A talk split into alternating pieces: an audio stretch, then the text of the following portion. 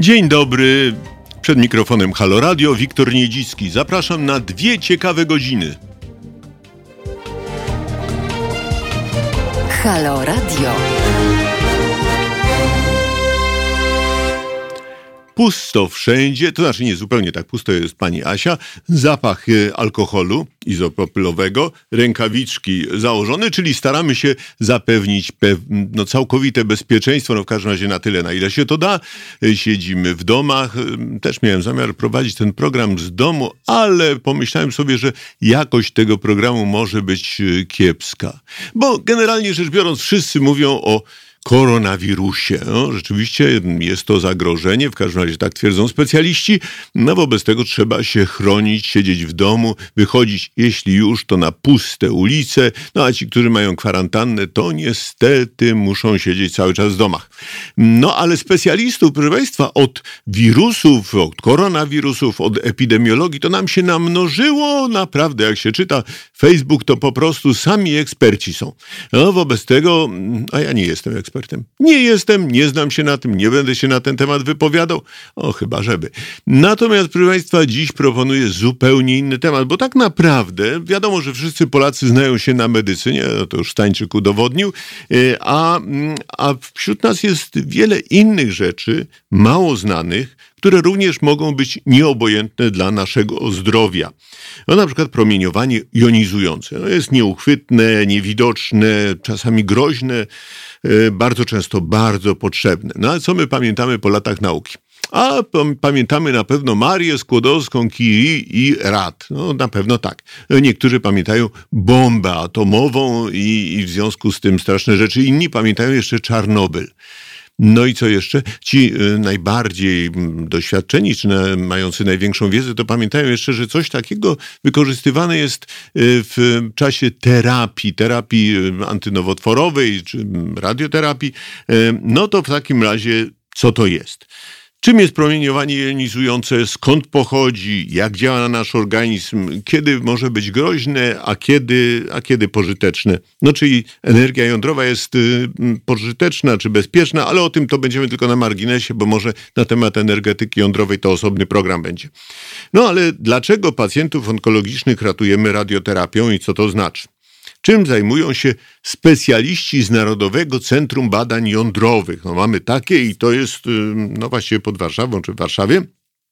Czy polskie badania i urządzenia liczą się na świecie. Do programu zaprosiłem specjalistów z Narodowego Centrum Badań Jądrowych, e, panią dr Katarzynę Deję, profesora doktora habilitowanego Ludwika Dobrzyńskiego, doktora Marka Kirejczyka, doktora Marka Pawłowskiego i magistra inżyniera Łukasza Adamowskiego. E, dziękuję bardzo, już niektórzy się ze mną witają. Dzień dobry, dzień dobry, kiwam do Państwa. E, proszę Państwa, przypominam, mamy numery telefonów 22 39 059 22, czyli można pytanie nawet zadać przez telefon. E, mamy również możliwość połączenia się czy przesłania jakiegoś komentarza. Teraz małpa halo.radio teraz małpa halo.radio. E, I proszę Państwa, no i jeszcze można mail przysłać do nas, ale no, wszystko razem zobaczymy, czy uda mi się to jakoś opanować. To wszystko nie jest takie proste, zwłaszcza, że jak Państwo zauważyli, to pusto wszędzie, to ja mówię również o tym, że nie mamy bezpośrednio w studiu gości, no a nie mamy za, ze względu na bezpieczeństwo, żeby po prostu wzajemnie sobie tych wirusów nie przekazywać. Czyli moi y, rozmówcy, moi goście, y, no, y, są dosyć daleko od naszego studia, niektórzy nawet paręnaście, może parę dziesiąt kilometrów. Mimo wszystko będziemy się starali przekazać Państwu pewną wiedzę, a może i rzeczy ciekawe, zaskakujące, y, niezwykłe. No, przed, już mamy zainstalowane połączenie z panem profesorem, doktorem habilitowanym Ludwikiem Dobrzyńskim. Kłaniam się panie, panie profesorze, dzień dobry. Witam, witam panie redaktorze i witam słuchaczy wszystkich. Cieszę się ogromnie, ponieważ pana profesora Ludwika Dobrzyńskiego miałem przyjemność poznać. Ojej, panie profesorze, aż wstyd się przyznać, ale to już było chyba trzydzieści kilka lat temu. Panie redaktorze, ja bym dodał jeszcze 40 lat temu, jeżeli 40 lat więcej, gdybym myślał o własnym wieku. no, Także No. Rozmawia, pan ze starym, bardzo starym już człowiekiem. I znakomitym specjalistą, który w sposób ciekawy potrafi opowiadać o promieniowaniu ludziom młodym, nawet tym najmłodszym, bo widziałem nawet fotografię na stronie NCBJ-u, e, że pan robi wykłady dla licealistów, ba, nawet często dla uczniów szkół podstawowych, bo też taką fotografię gdzieś zauważyłem. No, czyli, czyli w dalszym ciągu jest pan, że tak powiem, na chodzie, no i bardzo dobrze i cudownie. To proszę powiedzieć w takim razie, o co chodzi z tym promieniowaniem? Co to jest to promieniowanie i skąd się bierze? Panie redaktorze, zacznę od tego, że bardzo serdecznie podziękuję za zaproszenie mnie do tej audycji. Jest ona niesłychanie potrzebna, niesłychanie ważna, a jeśli już powiedział Pan, że większość z nas e, słyszała o Marii Skłodowskiej-Curie i to akurat wie, to mogę dodać, że wie może nie do końca, bo jedno z takich bardzo ważnych powiedzeń Marii Skłodowskiej-Curie mówiło, że e, promieniowania nie należy się bać, należy go tylko zrozumieć. Panie profesorze, tylko prośba, gdyby pan mówił trochę bliżej do mikrofonu, bo, bo jest dosyć e, cicho pan mówi. O, jest Mówiłem lepiej. o tym, że tak, doskonale. Maria Skłodowska-Curie powiedziała, że nie należy się bać, w szczególności promieniowania, tylko należy go dobrze zrozumieć. I właśnie dlatego dalsze pytanie, skąd się to bierze, jakie ma własności, jak to jest z jego e, skutecznością biologiczną, a więc e, tym, jak wpływa na nasze zdrowie, to, to tak będzie w sposób, mam nadzieję, naturalny wynikało w trakcie naszego spotkania radiowego. E, chcę tylko też dodać, że kwestia zdrowia, kwestia rozumienia tego, w jaki sposób promieniowanie wpływa na zdrowie, to nie jest tylko wiedza potrzebna dla rozumienia energetyki jądrowej, ale przede wszystkim właśnie dla różnego rodzaju zabiegów diagnostycznych i terapeutycznych, przy użyciu promieniowania jonizującego. Ale przede wszystkim po to, żebyśmy się, tak. przepraszam, ale przede wszystkim po to, żebyśmy się nie bali. E, ja tu przyniosłem do studia, pan tego nie widzi, ale ci, którzy oglądają nas e, na przykład na Facebooku, to mogą zauważyć, że ja teraz do mikrofonu przysunąłem e, taki miernik. To jest licznik Geigera Millera.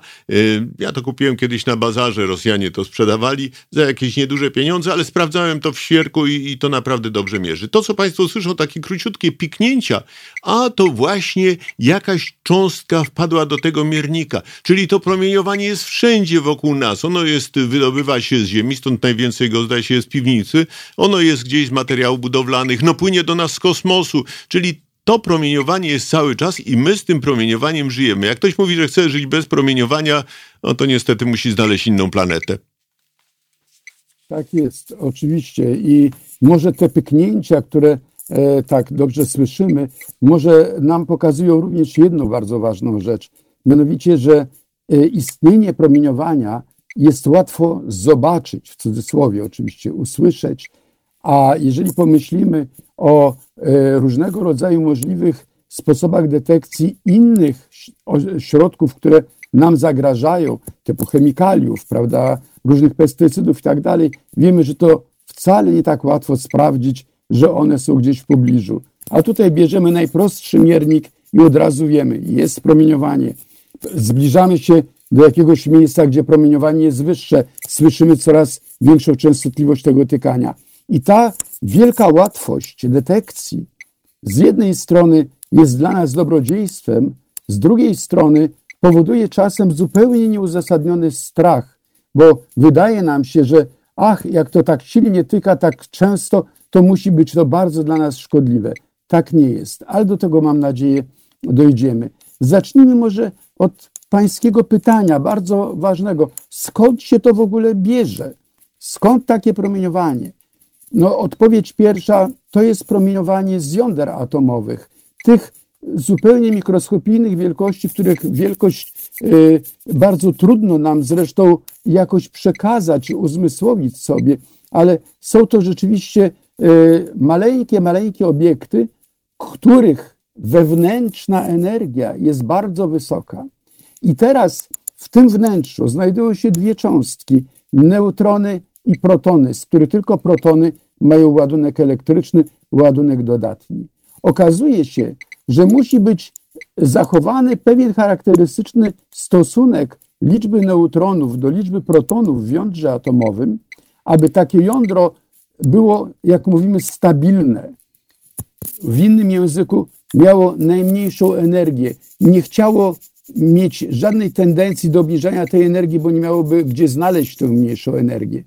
Natomiast jeżeli ten stosunek liczby neutronów do protonów jest większy, to takie jądro ma nadmiar energii. A jak cokolwiek ma nadmiar energii, każdy układ mechaniczny to stara się tej energii pozbyć.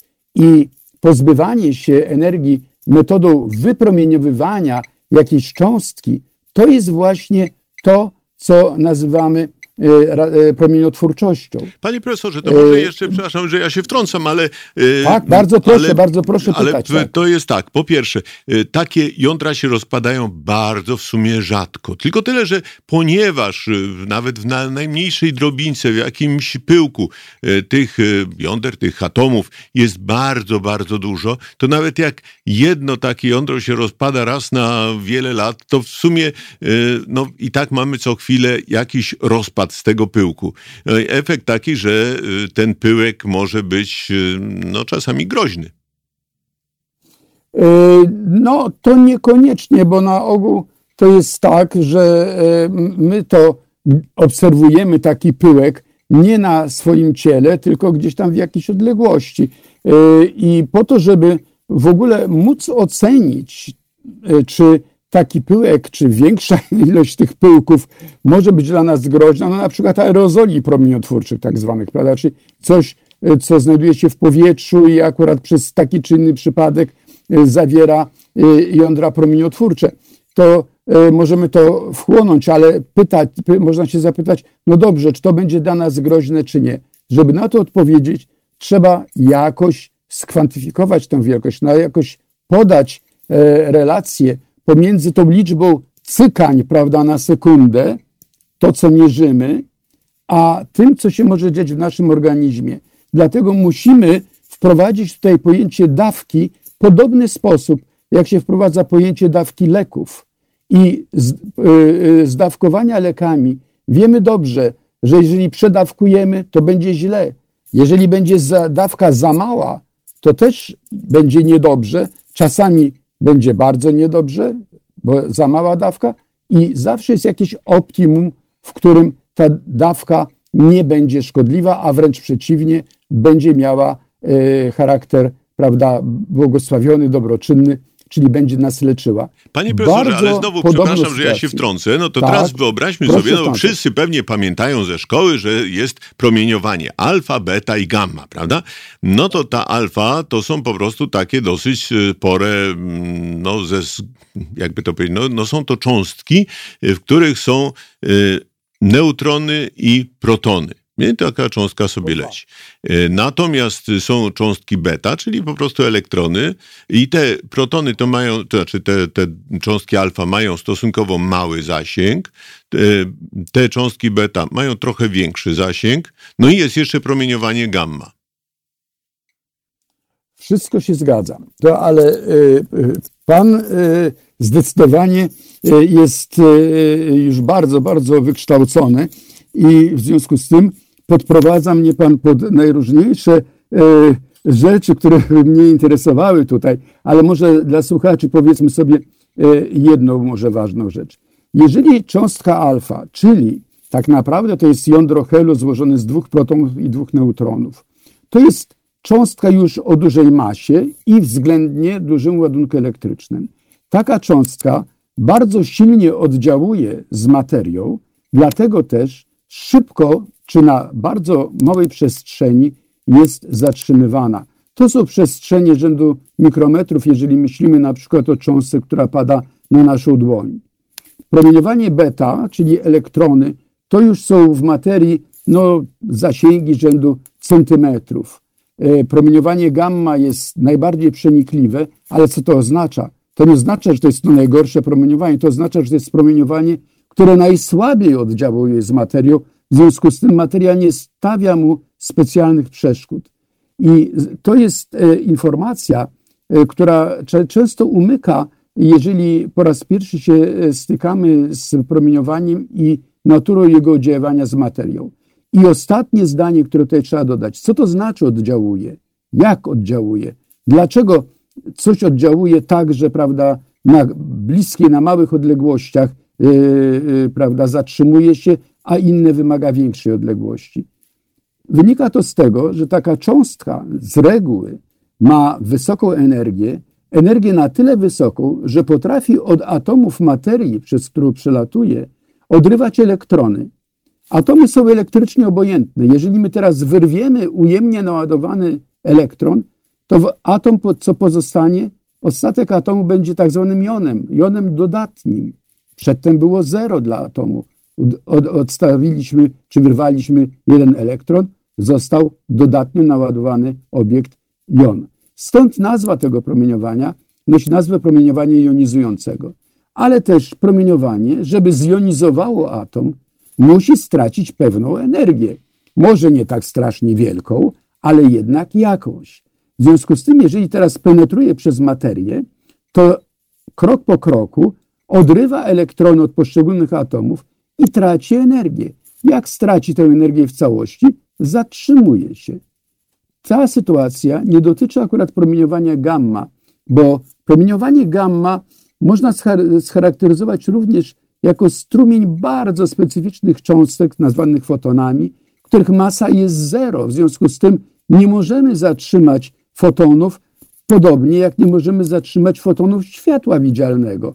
My możemy tylko osłabić wiązkę takich fotonów, ale tu już są zupełnie inne mechanizmy poza taką czystą jonizacją. I byśmy może na ten moment troszkę poszli za daleko. Ale panie profesorze, to w takim razie powiedzmy, skąd się bierze to promieniowanie jonizujące? No bo oczywiście, no wszyscy domyślają się zapewne, że e, źródłem tego mogą być jakieś reakcje jądrowe, no na przykład w reaktorze, no o bombie to nawet już nawet nie wspominam, e, ale, ale no na przykład no, to, co pokazałem państwu, no mogą być właśnie materiały budowlane, e, samo powietrze, zwłaszcza jeżeli to jest piwnicy, radon, taki gaz się wydziela gdzieś z wnętrza Ziemi, no i promieniowanie kosmiczne, czyli e, te wysokoenergetyczne cząstki, które przelecą nawet przez e, pasy Van Allena, przed atmosferę i wpadną gdzieś właśnie do takiego licznika i wywołują efekt. Czyli mamy już takie rodzaje promieniowania. Jakie jeszcze? Panie redaktorze, wymienił Pan coś, co nazywa się promieniowaniem środowiska albo promieniowaniem tła. Otóż to promieniowanie, czy właśnie to pochodzące z gleb i skał, czy z, prawda, e, gdzieś z kosmosu, czy wreszcie z naszych własnych ciał, wewnątrz których mamy sporo jąder promieniotwórczych, to wszystko dotyczy jąder, które mają stosunkowo długi czas życia. To znaczy, one kiedyś powstały gdzieś w odległych przestrzeniach od ziemskiej prawda, e, powłoki, ziemia się tworzyła, y, tam te y, jądra czy atomy, prawda, pierwiastków wniknęły i siedzą, prawda, siedzą i w cudzysłowie mówiąc świecą. Mamy do czynienia z promieniowaniem. I tutaj te czasy życia takich jąder atomowych to są miliardy lat. Do takich najlżejszych, najpopularniejszych, którego mamy pełno wokół nas, należy na przykład potas jak mówimy potas 40, ja zaraz powiem, co to jest 140, ale na razie zapamiętajmy tylko nazwę. E, tego potasu mamy strasznie dużo, przecież nawozy potasowe są. Mamy mnóstwo potasu w mięsiach, ma, mamy mnóstwo potasu w mięśniach. W związku z tym mamy też między innymi, i między innymi ten potas 40.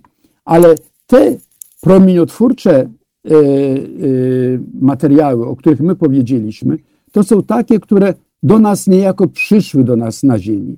Natomiast my nauczyliśmy się wytwarzać innego rodzaju y, jądra promieniotwórcze w reakcjach jądrowych, o których Pan tutaj wspomniał, właśnie w akceleratorach, w reaktorach jądrowych i tak dalej. Więc my dzisiaj na świecie operujemy zarówno y, naturalnymi teraz muszę powiedzieć to słowo, izotopami promieniotwórczymi. Czyli na przykład takimi jak, jak rad, jak e, ów polon, które zostały odkryte przez Marię no, Skłodowską-Curie tak i jeszcze wiele, wiele innych.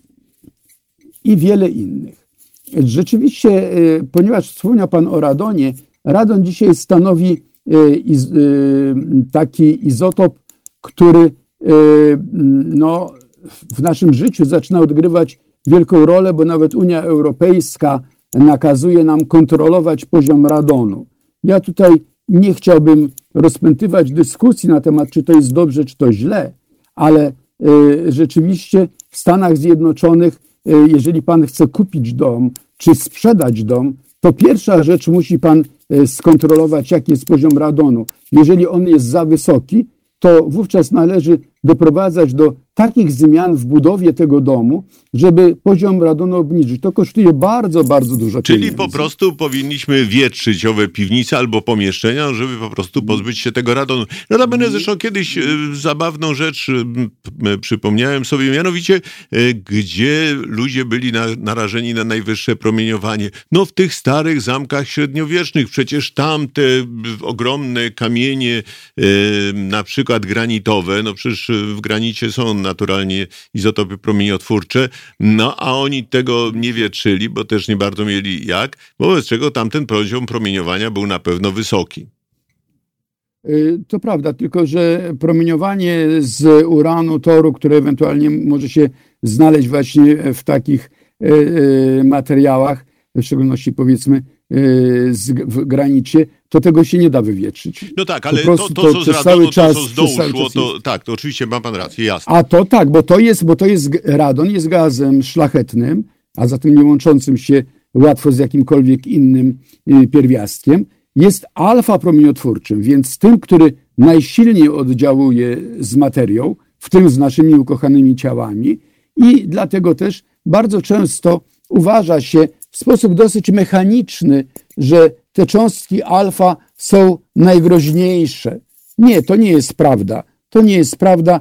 One rzeczywiście działają na bardzo e, krótkiej, małej przestrzeni i e, powiedzmy, jeżeli my wdychamy radon, to akurat nie radon bezpośrednio jest dla nas groźny, tylko produkty rozpadu tego radonu, ponieważ radon jest promieniotwórczy i to, co powstaje w tym promieniowaniu, to są ciężkie metale, które też są promieniotwórcze i te oczywiście dopiero są nieco bardziej groźne dla naszych płuc, przełyku i tak dalej. Ale panie profesorze, ja tutaj celowo powiedziałem o tym, o tym promieniowaniu tła.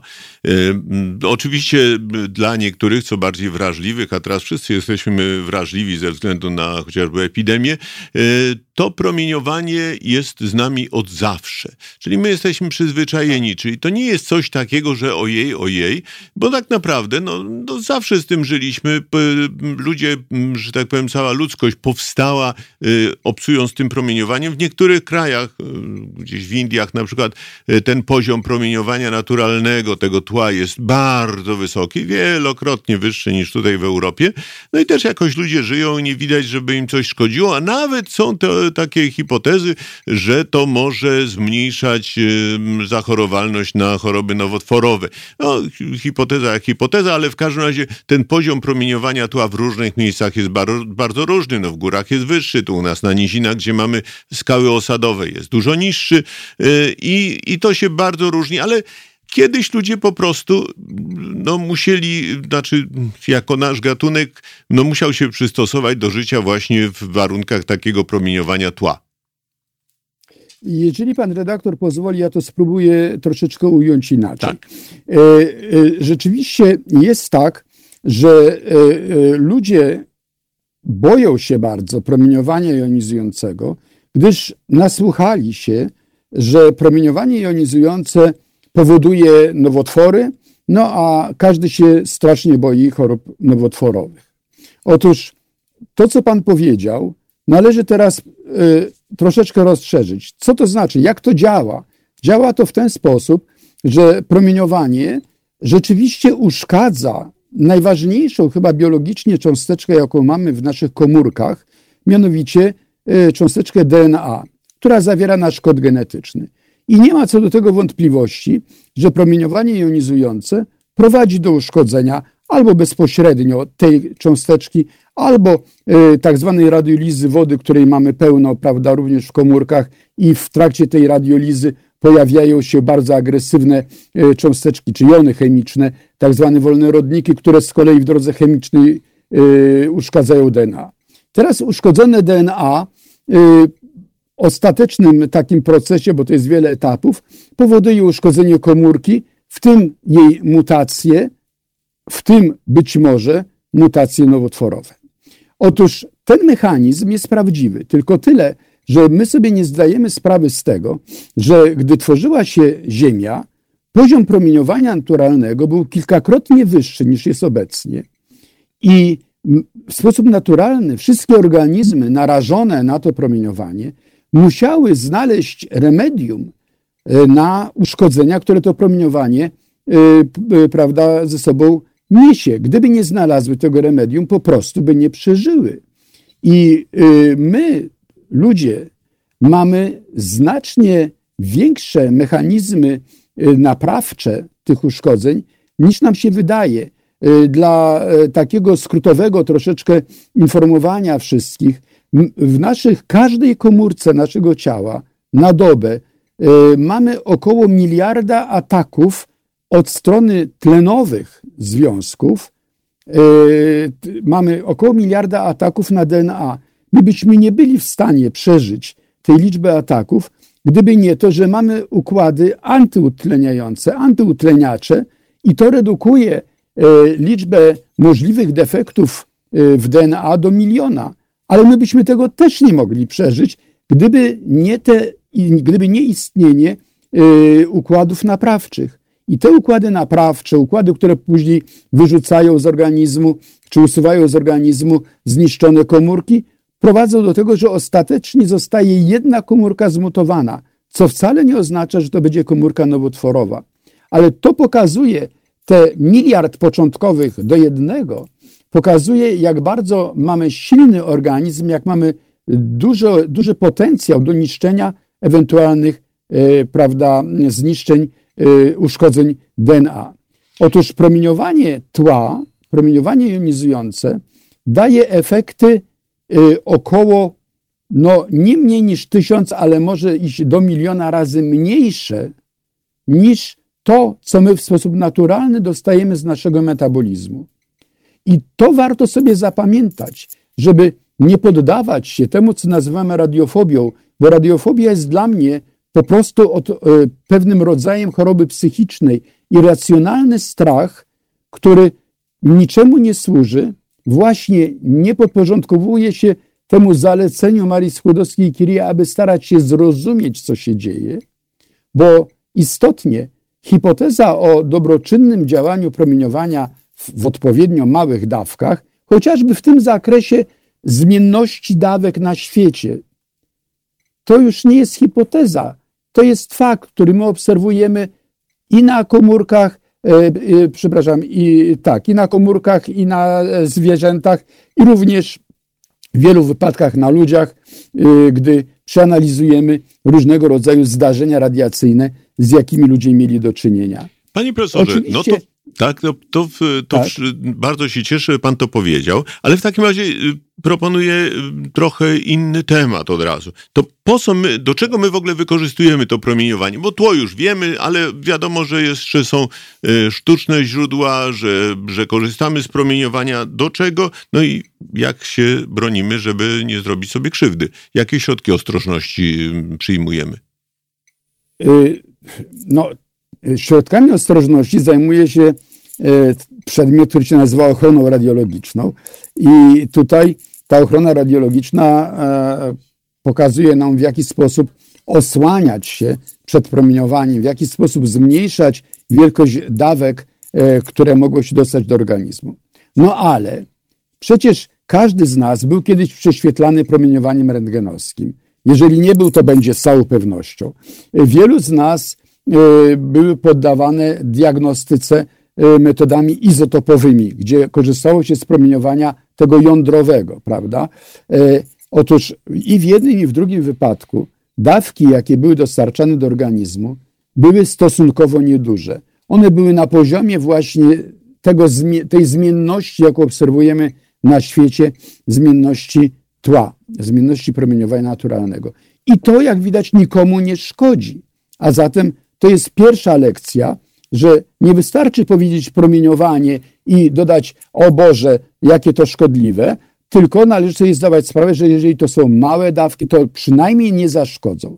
Natomiast jeżeli my rzeczywiście chorujemy, jeżeli mamy guz nowotworowy, no to co chcemy zrobić? Chcemy ten guz zniszczyć. Jeżeli wiemy, że promieniowanie potrafi zniszczyć DNA, no to potrafi zniszczyć i DNA w komórkach tego guza. Tyle tylko, że żeby dokonać tego zniszczenia, dawka, którą trzeba dostarczyć do guza, to jest już zupełnie, zupełnie inny rząd wielkości. To już są duże dawki. Otóż jeżeli my, powiedzmy w Polsce, rocznie dostajemy od matki natury poziom promieniowania 3 w trakcie całego roku, to guz nowotworowy, który chcemy zniszczyć, dostaje poziom powiedzmy 70 tysięcy, tylko tyle, że jednoraz, w stosunkowo krótkim czasie leczenia. Także y, tutaj, jeżeli chodzi o terapię onkologiczną, to jej filozofia y, startuje z tego właśnie, że chcemy zniszczyć DNA tegoż guza, które jest w tym guzie nowotworowym. Do tego potrzebujemy dużych dawek, a nasza umiejętność y, musi służyć temu, że musimy uszkadzać te komórki nowotworowe, ale oszczędzać zdrowe komórki, które są wokół. I tutaj E, mamy dzisiaj bardzo zaawansowane różnego rodzaju akceleratory medyczne, e, prawda, e, i inne urządzenia przyspieszające cząstki naładowane. Korzystamy ze źródeł izotopowych w tak zwanej brachyterapii. No jest bardzo wiele różnych metod, żeby tylko móc zwalczać tego rodzaju przypadłości. Panie profesorze, zatem, przy, tak, przepraszam tak? bardzo, bo tu e, dostaliśmy pytanie od y, słuchacza. Jakie promieniowanie ma zastosowanie przy badaniu kosmosu? E, przy badaniu kosmosu to, y, to jest promieniowanie, które do nas dociera z kosmosu. Tak. to jest promieniowanie radiowe, to jest promieniowanie rentgenowskie i to są główne y, źródła promieniowania, które my tutaj rzeczywiście obserwujemy po to, żeby zorientować się, jak ten kosmos właściwie jest zbudowany, jaki ma wiek, jakie są jego charakterystyki. Tak, i to są zarówno cząstki promieniowania kosmicznego, cząstki, które przylatują, jest promieniowanie gamma, które dochodzi do nas gdzieś z odległych galaktyk, y, które są skutkiem tak, zderzenia. Czasem tak. wybuchy supernowych, o, przecież to jest bardzo ważna rzecz, kiedy również się powstają w takich wybuchach cięższe pierwiastki, a więc y, oczywiście badanie tego mm, ma ogromne znaczenie dla nas. No mamy wtedy wielką wiedzę o tym, co się dzieje. Tak jakbyśmy dodatkowe okno otworzyli. Tak, tak. Tutaj y, pan to wyłożył bardzo dobrze. Tak to jest. No, dziękuję bardzo. Ja przepraszam, że ja od czasu do czasu się wtrącam i, Ale i zaburzam dobrze, pana, bardzo dobrze, pana sposób mówienia. Mamy... Nie, nie, nie, nie. Y, panie redaktorze, mówimy o sprawach, które są naprawdę dla społeczeństwa bardzo ważne. Społeczeństwo jest spanikowane. Mało tego, ta panika jest potęgowana przy każdej rocznicy Czarnobyla. To, co się stało zaraz po Fukushimie, prawda? To te y, zupełnie niestworzone informacje, które można było usłyszeć, przepraszam najmocniej, ale również z radia, y, przeczytać w gazecie. Ale nie ja, nie ja, nie ja, od razu mówię. Ale nie, nie, nie, pana, nie pan redaktor, nie, tutaj jest gołąbkiem pokoju.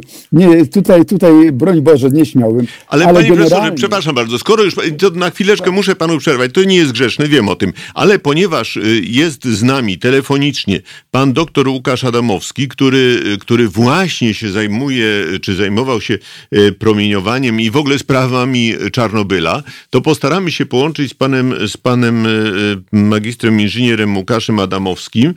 Mamy już to połączenie? Jeszcze nie mamy, tak? No nic. To za chwileczkę. To panie profesorze, to zrobimy tak. Na chwileczkę zrobimy przerwę na jeden utwór muzyczną. W tym czasie połączymy się z panem Adamowskim. Pan Adamowski zechce nam powiedzieć, jak to jest w tym Czarnobylu i wrócimy do rozmowy z panem. Dobrze? Dobrze, to ja się wyłączam. Nie, proszę razie, poczekać. Tak? Nie, nie, proszę się nie wyłączać. A, Czekamy. E, dobrze. Czekamy w takim razie. Dla Państwa chwila muzyki. No przepraszam bardzo, e, muszę tutaj wyjaśnić. To jesteśmy w takiej sytuacji, gdzie nie widzimy się wzajemnie, nie jesteśmy w stanie tego y, zrobić. Y, musimy się łączyć poprzez różne aplikacje, telefony i tak dalej, co trochę powoduje zamieszanie, ale staramy się, żeby Państwo otrzymali wiedzę i informacje na najwyższym poziomie.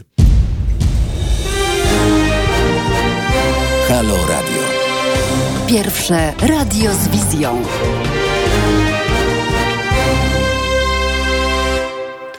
Jeszcze raz dzień dobry, Wiktor Niedzicki przed mikrofonem Halo Radio. E, cieszę się ogromnie, że Państwo nam e, towarzyszą, zadają pytania. E, niektórzy już dziękują za odpowiedzi, sądzę, że panu profesorowi. Niektórzy z Państwa dodają nam otuchy, mówiąc, że dobra organizacja programu, no bardzo się cieszę. Witam również specjalistów, również z Agencji Atomistyki, z Narodowego Centrum Badań Jądrowych, którzy się do nas odzywają. Ale tutaj mamy sporo pytań, które wywołał niejako pan profesor Dobrzyński, wspominając o Czarnobylu. E, no, między innymi, czy zakazane strefy wokół Czarnobyla i Fukushimy są koniecznością, jak to jest z tym Czarnobylem. Mamy e, przy mm, telefonie e, pana magistra inżyniera Łukasza Adamowskiego, który zajmował się Czarnobylem. Dzień dobry panu. Dzień dobry panie redaktorze, dzień dobry słuchaczom. To jak to jest z tym Czarnobylem? Co można by powiedzieć? No straszne, niestraszne, można tam jechać, te strefy są dobre czy nie? Jak to jest? Może pan tak jakoś szerzej nam opowie o tym? No, jechać można, osobiście byłem tam dwa razy. Byłem tam y, poniekąd z racji tego, że chciałem się właśnie przekonać, jak tam jest, y, a właściwie za drugim razem też, żeby parę rzeczy samemu pomierzyć. Y, no i Rzeczywiście jest tak, że jest to miejsce dużej katastrofy przemysłowej i nie sprawia to miłego wrażenia, ale z drugiej strony nie jest to pustynia. Y, te wyobrażenia, które są apokaliptyczne, są mocno y, przejaskrawione, wyolbrzymione. Y, I nawet nie chodzi o promieniowanie. Promieniowanie jest tam dodatkiem niejako. Te poziomy promieniowania, jakie są spotykane w strefie Czarnobyla są porównywalne z tymi naturalnymi, o których wspomniał pan profesor Dobrzyński. Y, i y, mają maleńki wpływ na środowisko, ale na pewno nie taki, jak jest zauważony w popkulturze. Czyli to co, to, co widzieli na pewno nasi słuchacze w ramach y, tego serialu Czarnobyl, no niekoniecznie jest zgodne z prawdą. Akurat tutaj trudno mi się wypowiedzieć, bo tego serialu nie widziałem, natomiast y, widziałem wiele innych różnych y, no, filmów, czy, czy gier komputerowych, czy innych właśnie popkulturalnych y, nawiązań do Czarnobyla i, i y, no, niekoniecznie mają coś wspólnego z prawdą. Y, słyszałem, że nawet osoby, które ratowały reaktor w Czarnobylu, ratowały po to, żeby on nie wpadł do takiego basenu z y, tą wodą, y, że nawet ci dwaj ludzie też przeżyli, inni, którzy byli w czasie tej, tej awarii bardzo blisko również. No to w takim razie skąd się bierze to, to całe zamieszanie i dlaczego jest tak, dlaczego tak źle odbieramy ten Czarnobyl? Mm, wydaje mi się, i tutaj nie jestem właściwie specjalistą, jestem fizykiem, ale no, moje spostrzeżenie jest takie troszeczkę z gruntu socjologicznego, że różne czynniki, y, w tym promieniowanie, mogą być niejako stygmatyzujące. I y, rzeczywiście y, jakimiś działaniami interwencyjnymi czy pomocą objęto po Czarnobylu setki tysięcy osób, ale z drugiej strony y, właśnie te liczby robią wrażenie i nawet jeśli są to osoby, których, y, na które wpływ y, promieniowania czy, czy na przesiedlenia, które miało też znaczący wpływ, jeśli ten wpływ był jakiś niewielki, to właśnie w środowisku są one postrzegane jako ofiary Czarnobyla. To samo dotyczy się Fukushimy. Fukuszymy.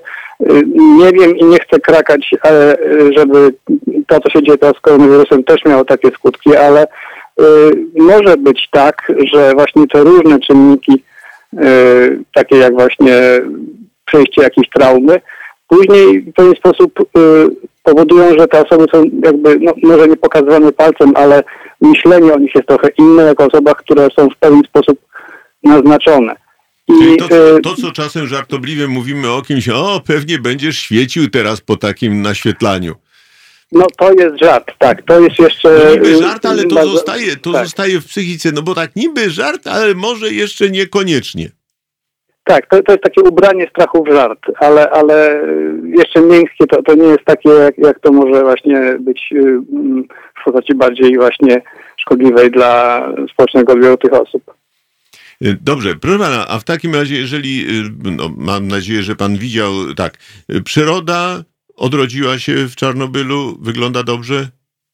Tak, e, absolutnie. I nawet nie tyle widziałem, co też e, rozmawiałem z osobami, które badają tę przyrodę.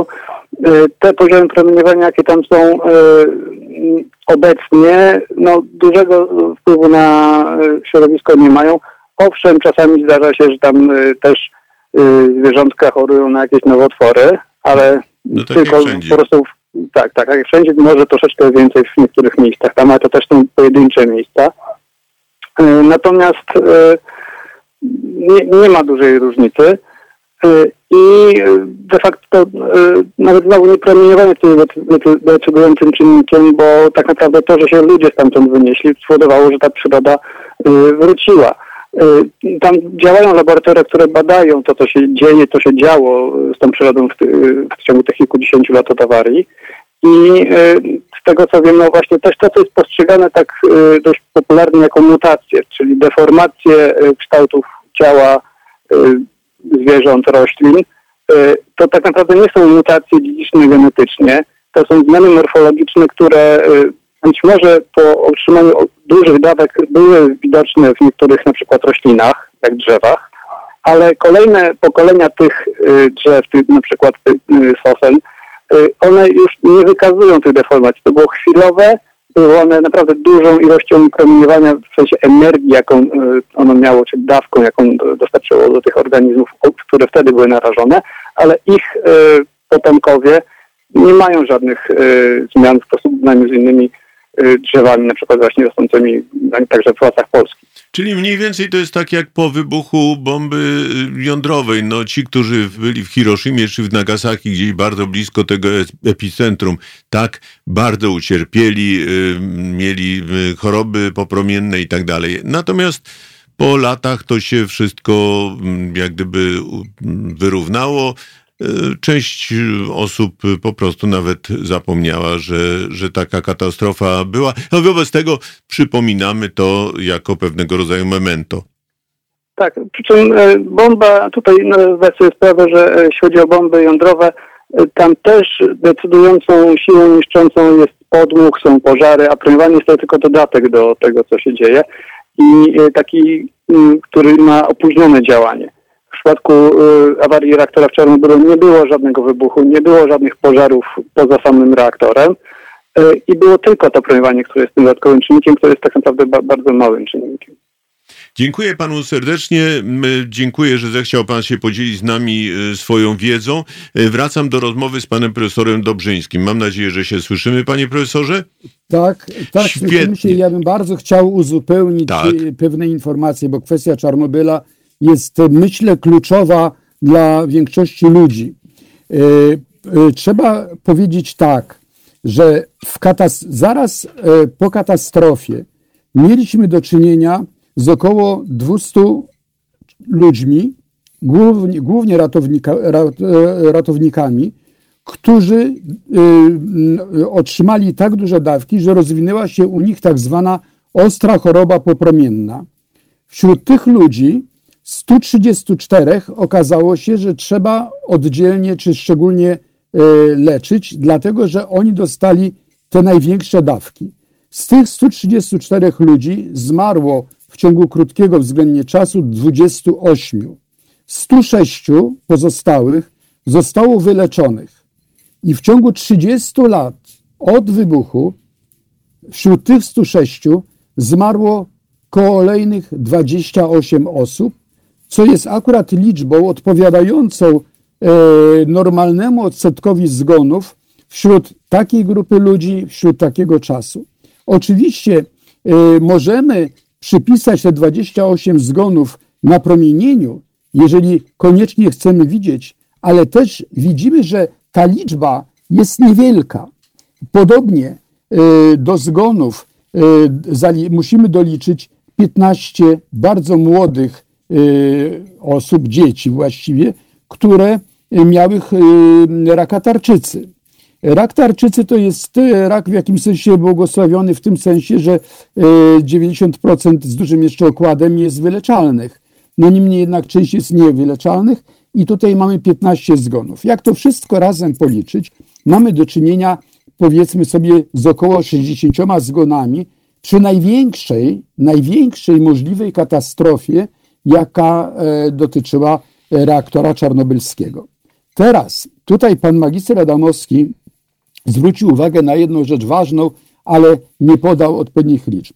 Przesiedlenie ponad 300 tysięcy ludzi i atmosfera z tym związana spowodowała, że dzisiaj w tamtej okolicy mamy miliony ludzi, którzy cierpią na choroby o podłożu psychosomatycznym, które nie mają nic wspólnego z promieniowaniem, tylko z niedoinformowaniem, z atmosferą, z wyrzuceniem ich z, jego, z ich normalnego życia. No tak, utracili często cały dorobek życia. Tak, cały dorobek, sens życia, więc pijaństwo, samobójstwa.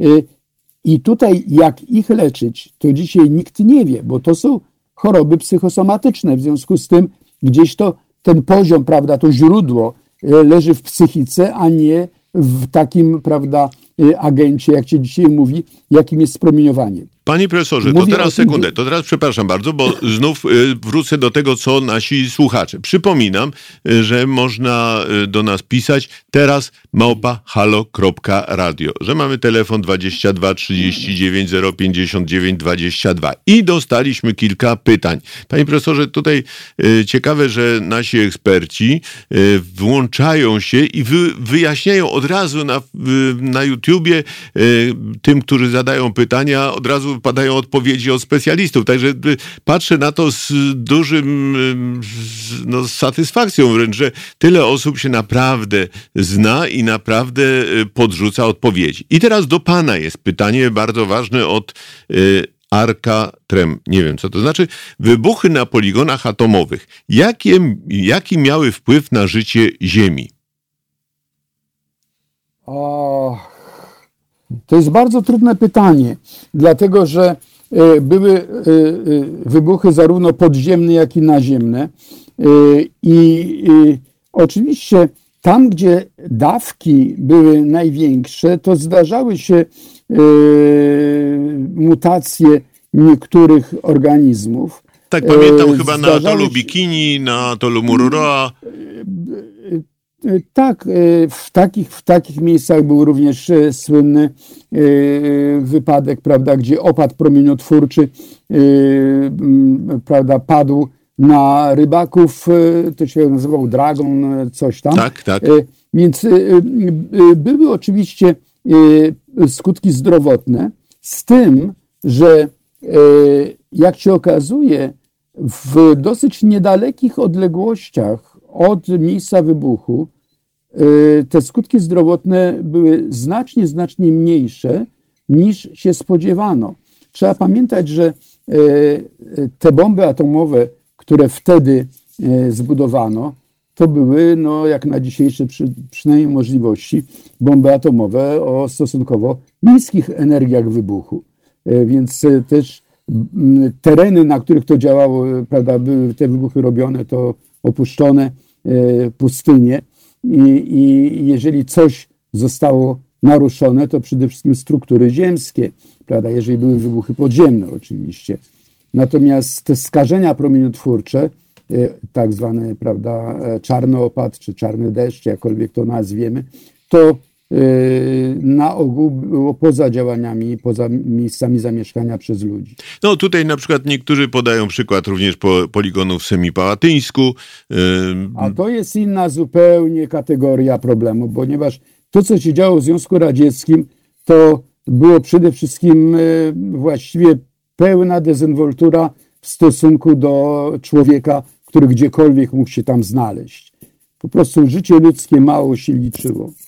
Także tutaj nie, nie potrafimy po prostu w sposób bardzo obiektywny powiedzieć. no ale były również wybuchy, wybuchy amerykańskie na pustyni Nevada, czyli no dosyć blisko Los no, Angeles. No i, i, i nie, nie widać było żadnych e, jakichś skutków e, e, negatywnych dla ludzi właśnie z tego obszaru. Czy w każdym razie, jeżeli gdzieś tam pojawiały się, to trudno było określić, czy to był wynik napromienienia, czy nie. Panie profesorze, jeszcze jedno pytanie, bo tak nam trochę umknęło. Do czego jeszcze wykorzystujemy promieniowanie jonizujące? No, no, jednak bardzo często się je wykorzystuje w różnym celu. Promieniowanie jonizujące ma nadzwyczaj e, wiele zastosowań. Jedno z nich na przykład jest do e, przedłużania e, użytkowania żywności, prawda, odpowiednia sterylizacja radiacyjna. Ta sterylizacja radiacyjna służy higienizacji kosmetyków. To promieniowanie może służyć różnym aspektom technicznym, na przykład mierzeniu poziomu cieczy w zamkniętym zbiorniku czy poziomu gazu. Y, możemy y, mierzyć grubości, bardzo niewielkie grubości powłok, którymi pokrywamy jakieś metale na przykład, czy y, inne podłoża. Więc znajdujemy zastosowania w ogromnej, no ja myślę, że gdybym tak troszeczkę miał więcej czasu na zastanowienie, to bym minimum 10 różnych zastosowań tego typu mógł wymienić. No panie profesorze, przepraszam bardzo, to ja panu coś tak. podrzucę, bo no, używam tak. w tej chwili tych rękawiczek e, lekarskich, takie rękawiczki no, e, między innymi były sterylizowane tak. też właśnie w taki sposób. Wszystkie Oczywiście. cewniki, y, które są stosowane w medycynie też się właśnie sterylizuje w taki sposób, wiązką elektronów.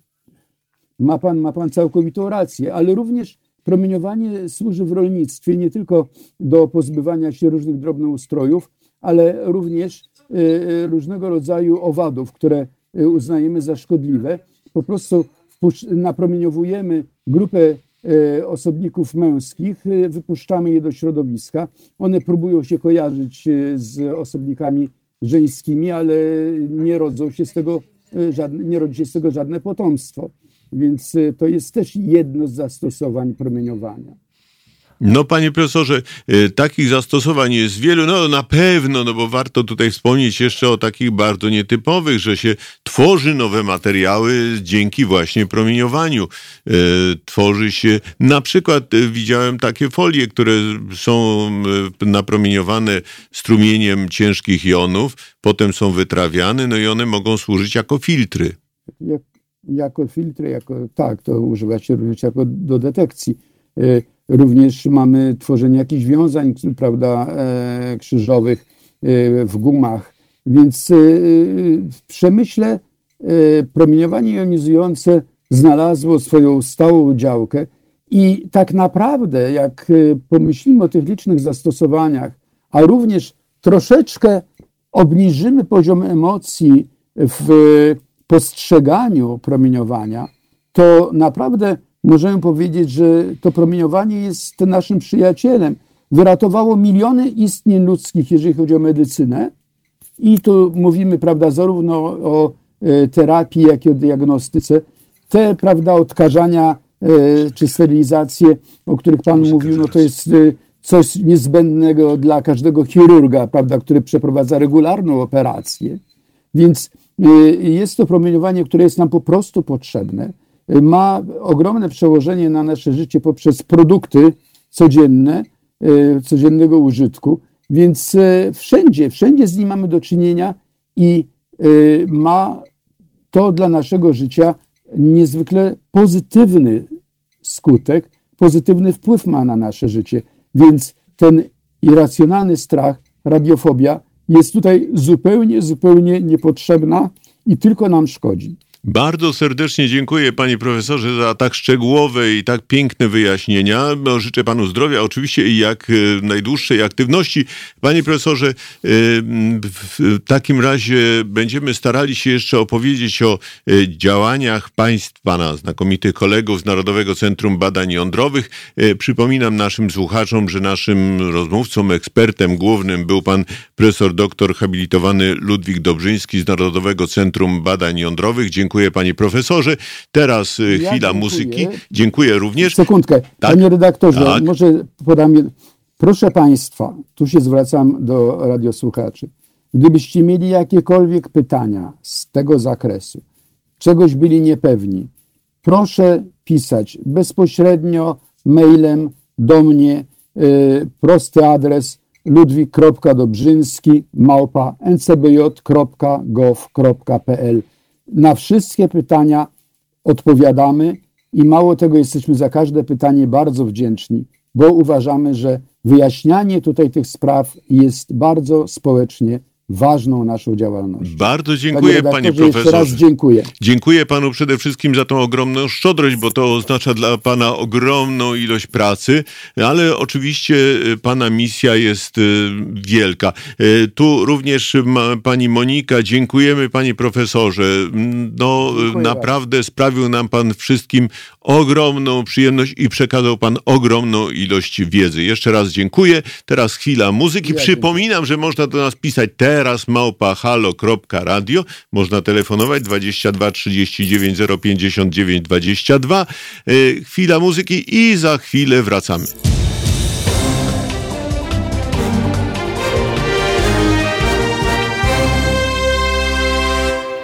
Dzień dobry, Halo Radio, przed mikrofonem Wiktor Niedzicki. E, no, została nam jeszcze jedna ciekawa godzina. Po tej pierwszej ładunek informacji, ciekawych, super ciekawych informacji był ogromny, a teraz przechodzimy do drugiej godziny, e, w której e, naszym, no można powiedzieć, głównym ekspertem będzie pan dr Marek Kirejczyk z Narodowego Centrum Badań Jądrowych. Dzień dobry, czy dobry wieczór, panie doktorze? E, dzień dobry panu, dzień dobry państwu. No, cieszę się, że się słyszymy znakomicie. E, wolę to sprawdzić. Otóż e, teraz kilka uwag porządkowych. Przypominam jeszcze raz. Tela, teraz małpa halo.radio. Pod to piszemy. Jeśli ktoś chce do nas napisać, oby. Numer telefonu 22 39 059 22. Przy okazji przypominam, że to jest radio obywatelskie, czyli utrzymuje się wyłącznie ze składek naszych słuchaczy jeśli Państwo zechcą nas wesprzeć, y, no będzie nam miło. No przede wszystkim będziemy mogli y, być w dalszym ciągu y, obecni w internecie, żeby to wszystko jakoś działało.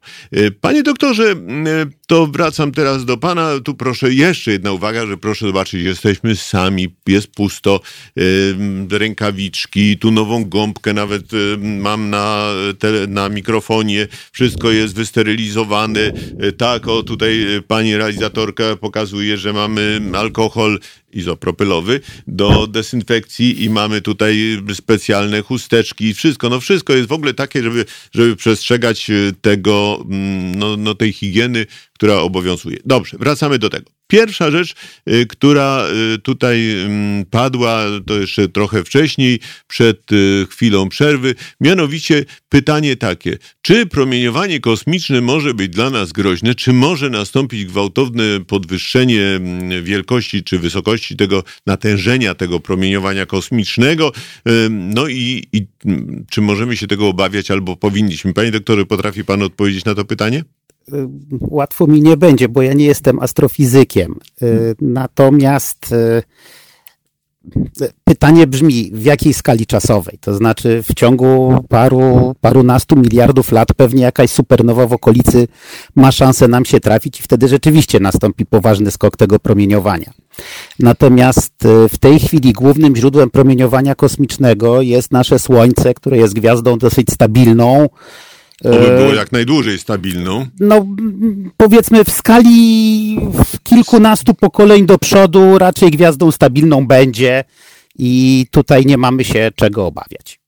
Tak. E, to w takim razie wróćmy do, do innych rzeczy, które są bardziej bliskie nam. E, no, rozmawialiśmy tutaj z panem profesorem Ludwikiem Dobrzyńskim o zastosowaniu promieniowania jonizującego. E, no i to promieniowanie jonizujące jest wykorzystywane w wielu dziedzinach. Była tutaj mowa o sterylizacji żywności, o, o badaniach. Na pewno no, pan, pan i ja też wykorzystujemy te takie osłonki na kable, które pod wpływem ciepła się kurczą. No to też jest właśnie sieciowane sieciowane wiązką elektronów. E, takich innych zastosowań tego promieniowania pewnie mógłby pan, a może zechce pan wymienić jeszcze trochę, no bo to dobrze jest wiedzieć, że my z, tym, z tego naprawdę korzystamy. Tak, no na przykładowo, zresztą o tym profesor Dobrzyński też zdążył wspomnieć. E, przy pomocy promieniowania jonizującego możemy dostarczać energii do cząsteczek przy wulkanizacji gumy. I w tym momencie omijamy wykorzystywanie niezupełnie przyjaznych chemikaliów. Pan pewnie jeszcze pamięta kwaśne deszcze. No tak. Czyli, czyli wszelkiego rodzaju tlenki, siarki, ołowiu, które były emitowane z różnego rodzaju kominów przy spalaniu niekoniecznie najczystszego węgla. Można także przy wykorzyst z wykorzystaniem promieniowania jonizującego i tam dodawania odpowiednich substancji do spalin, można wychwytywać y, tlenki siarki czy tlenki azotu, tworzą tam powiedzmy już nierozpuszczalne, czy większe cząsteczki, które można potem odfiltrowywać i to, co jest emitowane do atmosfery jest już takim bardziej czystym dwutlenkiem węgla. No dzisiaj dwutlenek węgla nas przesadnie nie zachwyca, ale e, no, starsi pamiętają, co potrafiał wyczynić dwutlenek siarki, jak się rozpuszczał w wodzie i spadał potem na lasy chociażby e, no, w Sudetach izerskich. Była kiedyś dokładnie. Ta, była przecież katastrofa ogromna, zresztą w wielu innych lasach też te lasy sły. E, no właśnie, skoro już jesteśmy o tym, przy tym schnięciu lasów, Panie doktorze, kiedyś było, ja w każdym razie słyszałem taką historię, że ta energetyka jądrowa y, no, ma zupełnie inne wymagania, czy w stosunku do energetyki jądrowej są zupełnie inne wymagania niż w stosunku do energetyki klasycznej. Że do klasycznej to się mówi, no wtedy taka elektrownia jest groźna, jak wokół schną lasy, czy, czy żółkną lasy, a y, w przypadku elektrowni jądrowej to się liczy, że no taki poziom, gdzie zagrożone byłyby mm, jakieś komórki, ale potem się odlicza od tego 10 tysięcy razy w dół, czyli 10 tysięcy razy mniej i mówi się, że gdybyśmy to przekroczyli, to już będzie awaria. Czyli wymagania w stosunku do, y, do energetyki jądrowej są gigantyczne, zresztą w ogóle do wykorzystania promieniowania. To, co pan profesor y, Ludwik Dobrzyński powiedział, że my potrafimy tak bardzo dokładnie mierzyć ten poziom promieniowania,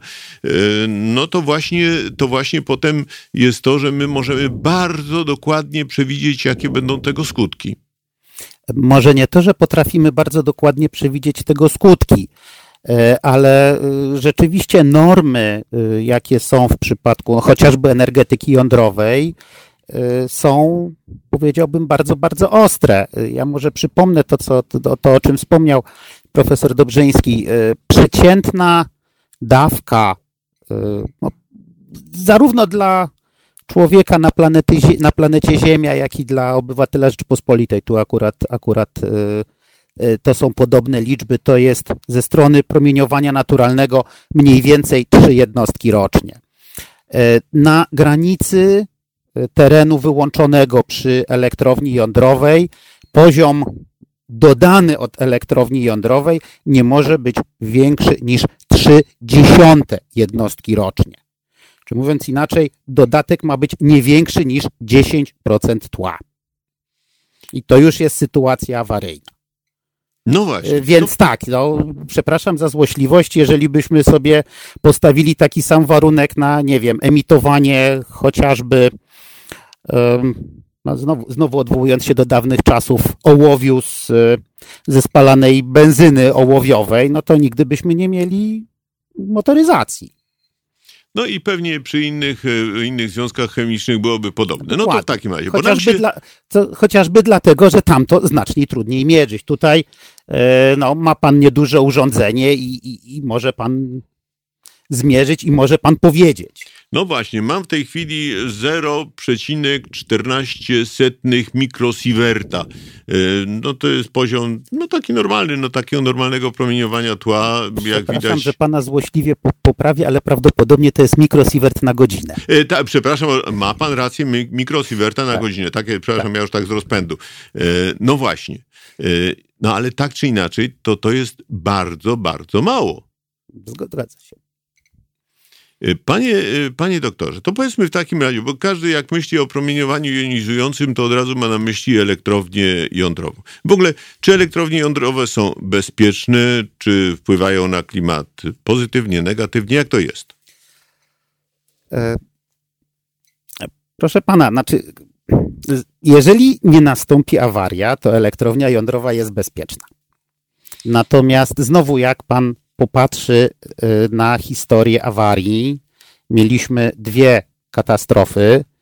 Czarnobyl związane przynajmniej częściowo z błędem ludzkim, częściowo z no, nie, naj, nie najszczęśliwszą konstrukcją, oraz Fukushima, gdzie mieliśmy najpierw trzęsienie ziemi, potem falę tsunami, a potem znowu problem czynnika ludzkiego.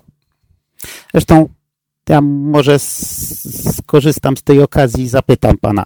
Pamięta pan, ile osób zginęło w trzęsieniu ziemi w Japonii właśnie w tym 2011 i przy przejściu fali tsunami? Nie, no to aż takiej pamięci dobrej to nie mam. To jest mniej więcej, powiedzmy, niecałe 20 tysięcy ludzi. Ile osób zginęło w Fukushimie?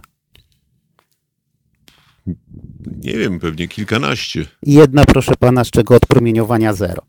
Aha, a no, no to tak, to rzeczywiście. Ale, pamięta, ale pamiętamy awarię w elektrowni jądrowej, prawda? Nie, nie no, pamiętamy trzęsienia No właśnie, między innymi dlatego ja y, chciałem ten program z Państwa udziałem zrealizować, no właśnie, żeby takie rzeczy pokazać, bo my się boimy tego, czego nie widzimy, nie rozumiemy, tego nie da się tak wprost zobaczyć. No ja akurat mam mietnik, ale niewiele osób ma, y, wobec czego no, boimy się tego niewidzialnego. No, coś w tym jest, co pan mówi. Ale znowu y, jakby przypomnę jeszcze co innego. Tak. Też z czasów mojej, mojej młodości. Awaria w, miejsc, w miejscowości Bopal w Indiach. O, właśnie. No, Uwolnienie, to... już nie pamiętam, co tam było. To były tak, jakieś związki to prawdopodobnie był Fosgen, bo to no, niby była produkcja nawozów, ale się okazało, że objawy tych ludzi poparzonych i sparaliżowanych były takie jak przy Fosgenie. O ile pamiętam, to się w tej chwili, chyba Wikipedia podaje 3800 ofiar, ale takich śmiertelnych, czy powyżej 3000. Do tego byli poparzeni, oślepieni, yy, wiele innych podobno około 100 tysięcy osób ucierpiało. Yy, dziękuję bardzo, ktoś mnie pozdrawia, że, że lubi mój głos, bardzo się cieszę. Yy, dobrze, wracamy do tego. No właśnie, i ten Bopal oczywiście o tym nikt nie pamięta, jak jeszcze o innych katastrofach tego typu nie, a za to o elektrowniach jądrowych, no Three Mile Island, tak. które prawda przeszło, no wręcz stało się legendą. No, chociażby. Liczba tak. ofiar zero. Dokładnie. No dobrze, proszę pana, to w takim razie, czy możemy w jakiś sposób y, poznać tak y, to promieniowanie jonizujące, no tak, żeby, żeby to mm, zobaczyć, przekonać się, no nie każdy ma taki miernik, no jak, jak w ogóle, jak, jak z tym żyć, jak, jak to poznać, jak się tego nauczyć? Proszę pana, no, w zasadzie no, Hmm, zaskoczył mnie pan troszkę pytaniem. Ale no, bez miernika, bez aparatury tego nie rejestrujemy. Musi pan mieć jakieś urządzenie, które to rejestruje. Oczkami nie da się. Nie. E, więc musimy mieć skutki. To jest za może być, może to być właśnie, może to być właśnie takie urządzenie, jak to, co pan pokazuje, czyli e, licznik Geigera Millera. E, urządzenie, które wykrywa jonizację w gazie. Tak? Mamy cząstkę promieniowania, która jonizuje gaz, powoduje, że ten gaz staje się przewodnikiem, przeskakuje iskra, możemy te iskry zliczać. E, są również inne zjawiska fizyczne. E, promieniowanie w niektórych materiałach powoduje powstawanie błysków światła. To A, no tak, kiedyś były takie ekrany scintylacyjne przecież. Dokładnie tak. Ale, ale, ale, skoro już o błyskach światła, panie, y, panie doktorze, pan na pewno zna, przecież y, są takie, takie pastylki, które teraz zastąpiły te dawne klisze, bo dawniej pracownicy na przykład y, Instytutu Badań Jądrowych w Świerku to mieli takie przywieszki, w środku był kawałek kliszy, ta klisza była, no mogła zostać zaczerniona, kiedy pracownicy znaleźli się w jakiejś strefie, gdzie promieniowanie było wyższe, co nawiązywało nawiązywało jeszcze do bardzo starego y, odkrycia Henri Becquerela, który właśnie w ten sposób odkrył promieniowanie jonizujące i za co dostał również Nagrodę Nobla. Y, ale można by powiedzieć, że to nawiązywało do, do Wilhelma Rentgena. No, no, no tak, A, no ale, ale to, to właśnie Henri Becquerel położył tę grudkę tam y, tej skały i zauważył, że pod tym ten papier y, się zaczernił. Ale zostawmy Becquerela. Y, kiedyś pokazywałem, jak to w Krakowie zaczęto pracować nad takimi pastylkami termoluminescencyjnymi, czyli pod wpływem promieniowania jest ten materiał wzbudzony, potem odpowiednio potraktowany, podgrzany, zaczyna świecić, no i dzięki temu można stwierdzić, czy ktoś znalazł się w strefie napromieniowania, czy nie. Dzisiaj wszyscy Państwo, również w NCBJ, noszą takie przywieszki. Zgadza się. No i to jest, i to jest y, sposób na y, wykrycie, y, czy promieniowanie rzeczywiście było, czy ktoś z Państwa nie został napromieniowany. No niektórzy tutaj piszą, pamiętam z wojska dozymetr, w którym przy promieniowaniu jonizującym wyginał się koński włos. To nie pamiętam tego końskiego włosa, no ale może tak. Nie tak, jeszcze tak. No więc dobrze. Proszę pana. No właśnie, tutaj jest ten, ten właśnie włos. I proszę Państwa, w takim razie jeszcze pytanie od innego naszego słuchacza. Jaka jest przyczyna samoistnego rozpadu atomu? Połowiczny czas rozpadu opisuje się statystyką, co jednak w przypadku, gdy pozostaje pojedynczy atom? Co decyduje o tym, kiedy się rozpadnie? Odpowiedź najprostsza jest taka, że nie wiemy. Mówiąc, mówiąc inaczej, e, możemy powiedzieć, przy pojedynczym atomie, możemy powiedzieć, jakie jest prawdopodobieństwo jego rozpadu. Z tym, że oczywiście mówienie o prawdopodobieństwie w przypadku pojedynczego obiektu, no dość, dość, dość trudno to jakoś, jakoś zinterpretować.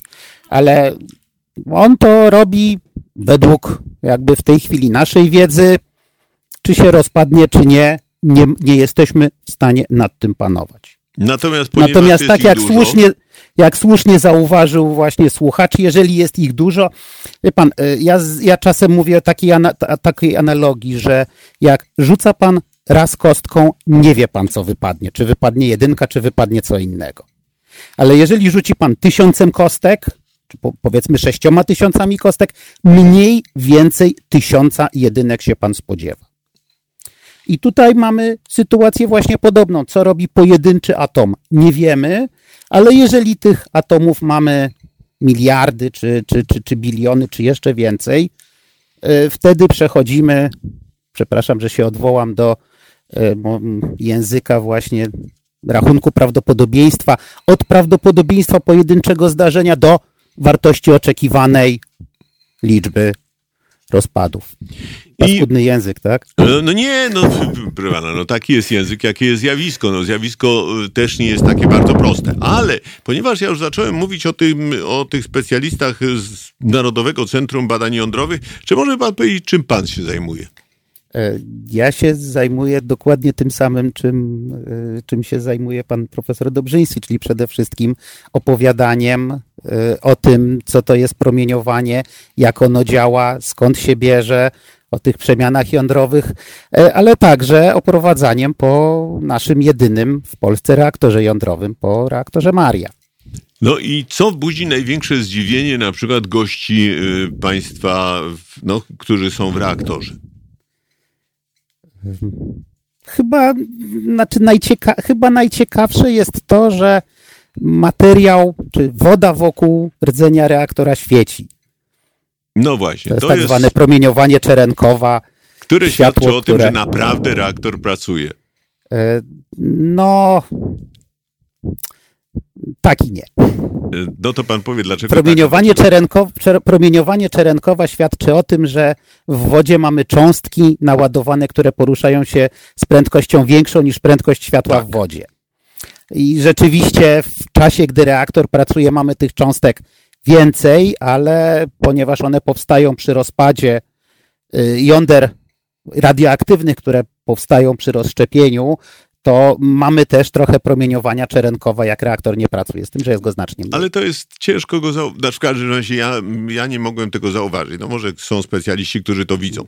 E, panie, panie doktorze, to w takim razie teraz e, poproszę, poproszę, zaraz się połączymy z pana znakomitą koleżanką, panią doktor Katarzyną Deją e, i wrócimy do rozmowy z panem. Proszę się z nami nie rozłączać. Na razie poprosimy o chwilę muzyki. W trakcie będziemy się łączyli. No może jako jakoś to się wszystko uda zorganizować. Halo Radio. Dobry wieczór, przed mikrofonem Wiktor Niedzicki. Dziś mówimy o promieniowaniu jonizującym i mamy połączenia z e, pracownikami naukowymi Narodowego Centrum e, Badań Jądrowych. E, mamy już połączenie z, paną, z panią Katarzyną Deją. Nie, nie mamy połączenia? Nie mamy połączenia. A nie, no mamy połączenie, sekundę, już mamy chyba. Już, o właśnie, no i zdaje się, jest, jest już szansa. E, dzień dobry, pani Wiktor Niedzicki. E, dzień dobry panie redaktorze, witam dzień, państwa. Dzień dobry. Proszę pani, bo rozmawialiśmy już o promieniowaniu jonizującym, o tym, czy jest szkodliwe i na ile jest szkodliwe, na ile nie jest, skąd ono się bierze. E, ale chętnie bym się dowiedział, co państwo robią, co państwo proponują na przykład, żeby uczniom, e, licealistom, ba, może nawet studentom albo i ludziom takim z ulicy przybliżyć sprawę promieniowania jonizującego, no tak, żebyśmy się przestali tego tak bardzo bać. No, mm, znaczy w naszym instytucie mamy specjalny właśnie dział dedykowany tym sprawom, to jest dział edukacji i szkoleń, który zajmuje się jakby e, szerzeniem wiedzy o promieniowaniu jonizującym i powszechnie występującym w społeczeństwie e, strachem przed tym promieniowaniem, a e, terminologicznie to się nazywa radiofobią. Może pierwszą rzeczą, o której wspomnę, to jest to, o czym zaczęli Państwo mówić z moim kolegą doktorem Markiem Kirejczykiem, no, że promieniowanie jest niewidzialne. Go nie widzimy, więc go nie potrafimy e, zmierzyć. Znaczy potrafimy je zmierzyć, ale nie widzimy go e, gołym, nieuzbrojonym okiem. Jednym z takich programów, który mm, proponujemy szkołom, ale również studentom i wszystkim zainteresowanym e, zmierzeniem promieniowania, odkryciem jego własności e, jest program Detektory dla szkół. E, w naszej ofercie mamy dwa rodzaje liczników. Jeden właśnie oparty na tubie geigerowskiej, podobnej, e, którą podobnego e, działania, jak pan przyniósł detektor Geigera właśnie tutaj, a drugi detektor scintylacyjny. I takie detektory nieodpłatnie, co jest bardzo ważne, wypożyczamy wszystkim zainteresowanym po przedstawieniu projektu. W związku z tym wszyscy mogą na własne oczy i wykonując własnoręcznie eksperyment przekonać się, że mm, to niewidoczne, nieuchwytne i tak enigmatyczne promieniowanie jest e, integralną częścią naszego świata. Ale zaraz, zaraz, e, zaraz, przepraszam bardzo. Powiedziała Pani na, na podstawie projektu. O co chodzi z tym projektem? To znaczy, e, chodzi o to, żeby potencjalny beneficjent, osoba się zgłaszająca do nas, sama wymyśliła projekt, który będzie realizowała z wykorzystaniem tego też tychże liczników. Projekt może być naprawdę bardzo prosty. No nie wiem, zmierzenie poziomu promieniowania w mojej okolicy, e, zobaczenie jak ono się zróżnicuje ze względu na wysokość nad powierzchnią Ziemi, zawartość albo e, emisja promieniowania z różnych substancji, z którymi mamy na co dzień do czynienia, tak jak z tym wspomnianym no, bananem, który chyba pojawił się w tej audycji, czy jaki jest poziom promieniowania E, w piwnicach i tutaj będziemy mieli do czynienia głównie z radonem. Jaki jest poziom promieniowania na przykład nawozów, y, które stosujemy na polach? Też. To no jest właśnie. jeden z przykładowych projektów, który może być e, wykonany za pomocą e, właśnie tychże liczników. No to naj, naj, drodzy Państwo nauczyciele, przekazujemy Państwu kilka pomysłów. Tylko teraz pisać te pomysły i pisać do Narodowego Centrum Badań Jądrowych. No, tak, prosimy, bardzo proszę. Na, na naszej stronie internetowej można zapoznać się również e, z wszelkimi informacjami e, i wszelkimi wymaganiami, jakie muszą spełnić e, nauczyciele czy grupy uczniowskie, bo nie jest powiedziane, że musi być to nauczyciel. E, jeśli tylko uczeń jest e, ambitny, zaangażowany i chce sam coś zrobić, bo e, jeśli wykazuje taką inicjatywę, to wcale nie znaczy, że musi to być pod przywództwem nauczyciela. No dobrze, ale pani doktor, ale y, mamy y, tutaj, y, słuchają nas słuchacze, którzy są tą grupą bardziej taką wyrobioną, świadomą, to są ludzie mhm. na ogół dobrze przygotowani, no ale wiele osób pewnie chciałoby się dowiedzieć, no zobaczyć jak to kurczę wygląda, no jak się przekonać, czy nauczyć, czym jest to promieniowanie, jak, jaka jest jego wielkość, szkodzi, nie szkodzi. E, czy dla takich osób też Państwo coś przewidują? Tak, oczywiście. Ten wachlarz um, um, merytoryczny i tej oferty, którą mamy, jest dość e, duży. Pierwsze, wszystkie takie, przyjmujemy niestety, to są takie ograniczenia, że przyjmujemy w grupach e, zorganizowanych, ale czasem kilku, kilka razy do roku otwieramy również zapisy do nas e, dla pojedynczych osób, tak aby stworzyć grupę przynajmniej taką wykładową 20-30 osobową i takim właśnie grupom, e, tym mniej mające mniejszą wiedzę, jeżeli chodzi o, promieniowanie jej własności, sposób oddziaływania z materią, proponujemy e, wykłady. I to wykła te wykłady są na bardzo podstawowym, elementarnym e, poziomie, bądź dla tych, którzy są e, już wprowadzeni w tematykę, bardziej zaawansowane e, i mm, staramy się wytłumaczyć na tych e, wykładach, czym jest właśnie to promieniowanie, jakie są jego własności, jak oddziaływuje z materią, co jest jego naturą, skąd ono pochodzi, jakie możemy zmierzyć.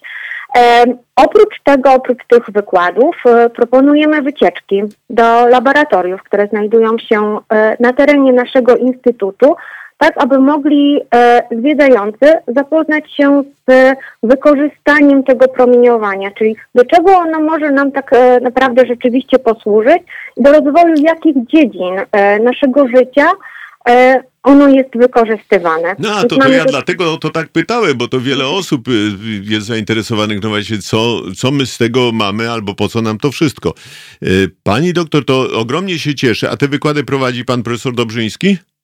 Również no bo został bardzo, bardzo go nasi słuchacze polubili y, i widzę, że chętnych na wykłady do profesora Dobrzyńskiego to będzie kolejka na najbliższe parę lat. Bardzo miło mi to słyszeć. Profesor również prowadzi wykłady, tak. To Więc cieszy się ogromnie. Zapraszamy do nas. Proszę pani, to w takim razie y, jeszcze raz y, przypomnijmy, należy pisać do Narodowego Centrum Badań Jądrowych, tak w ogóle, czy do kogoś konkretnego? Wie Pan co, najlepiej e, proszę zapoznać się z, ze stroną e, naszą internetową. E, w zakładce edukacja mamy tam wszelkie informacje na temat aktywności, które są prowadzone przez dział e, edukacji i szkoleń wówczas e, jest tam podany kontakt y, do naszego sekretariatu, zapisujemy się przez sekretariat bądź poprzez e, kontakt e, mailowy. A gdyby ktoś chciał coś na przykład y, przeczytać na temat promieniowania, jakiejś broszurki, no może na przykład przez internet, jakieś, jakieś publikacje, na stronie internetowej również mamy materiały, które są stworzone przez pracowników naszego działu i są to materiały edukacyjne na różnych poziomach. Do tych mniej e, zaawansowanych, którzy dopiero wdrażają się w tematykę, chcą poznać podstawy, dla tych bardziej e, zaawansowanych i którzy już troszkę więcej wiedzą, a chcieliby wiedzieć jeszcze więcej. Bardzo serdecznie Pani dziękuję. Y, to były bardzo ważne informacje i mam nadzieję, że wiele osób z nich zechce skorzystać. E, proszę, pana, proszę Pani, tylko proszę, proszę teraz dobrze pilnować, bo jak nastąpi od jutra najazd, y, no od jutra, od poniedziałku najazd y, w Świerku, to będzie to moja wina ewidentnie. No ale e, sama Pani zapraszała. My się będziemy, my się będziemy bardzo cieszyć. E, muszę tylko uprzedzić, że przed audycją też mieliśmy duży najazd, więc nie jest łatwo się też do nas dostać ze względu o, na...